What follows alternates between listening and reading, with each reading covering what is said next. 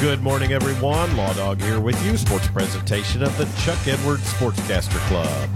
We want to remind everyone that you can hear Wright Radio Sports on your time by subscribing to Western Oklahoma Sports on Apple and Google Podcasts.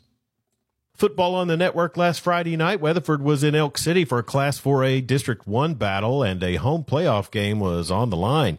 Weatherford was without starting quarterback Stone Chisholm, and despite two touchdown runs from junior running back Jackson Blackman, they couldn't overcome five interceptions, including a pick six on the first play of the game, and would fall to Elk City 21 to 14.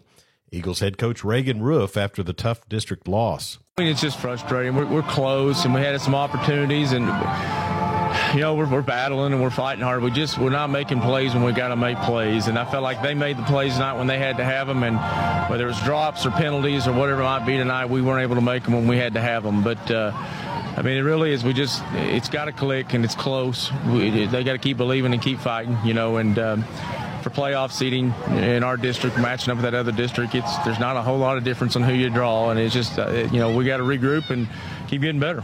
Weatherford falls to five and four on the season and three and two in district play. They host John Marshall this Friday for senior night and their final regular season game. They'll have a bye in the final week of the regular season.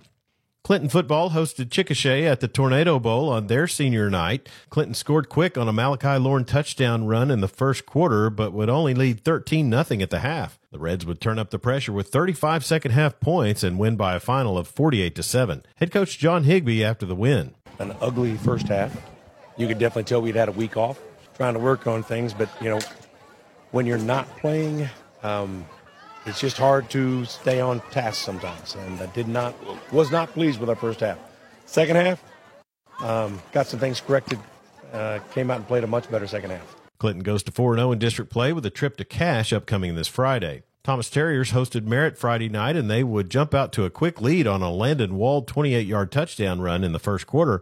And sophomore quarterback Ty Littlebird would also rush for a score. Thomas would lead 15 to 8 just before halftime when Littlebird would connect with his cousin, sophomore tight end Warren Comet Siva, and both are also my neighbors. Ty lined up in the shotgun position.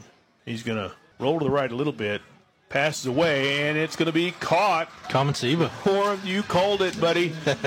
Warren Comasiva, touchdown. Terriers, they go up 22 to 8. Mike Crow and Kenny McGuire on the call on News Talk KCLI and Terrier TV. The final from Thomas, Terriers 30 and Oilers 16. Thomas improves to 5 and 3 on the season and 4 and 1 in district play. They host Mooreland this Friday. Also in District 1 of Class A, Mooreland defeated Sayre on the Eagles homecoming 44 to 24. Sayre drops to 2 and 4 on the season and 1 and 3 in district play. They travel to Texhoma on Friday.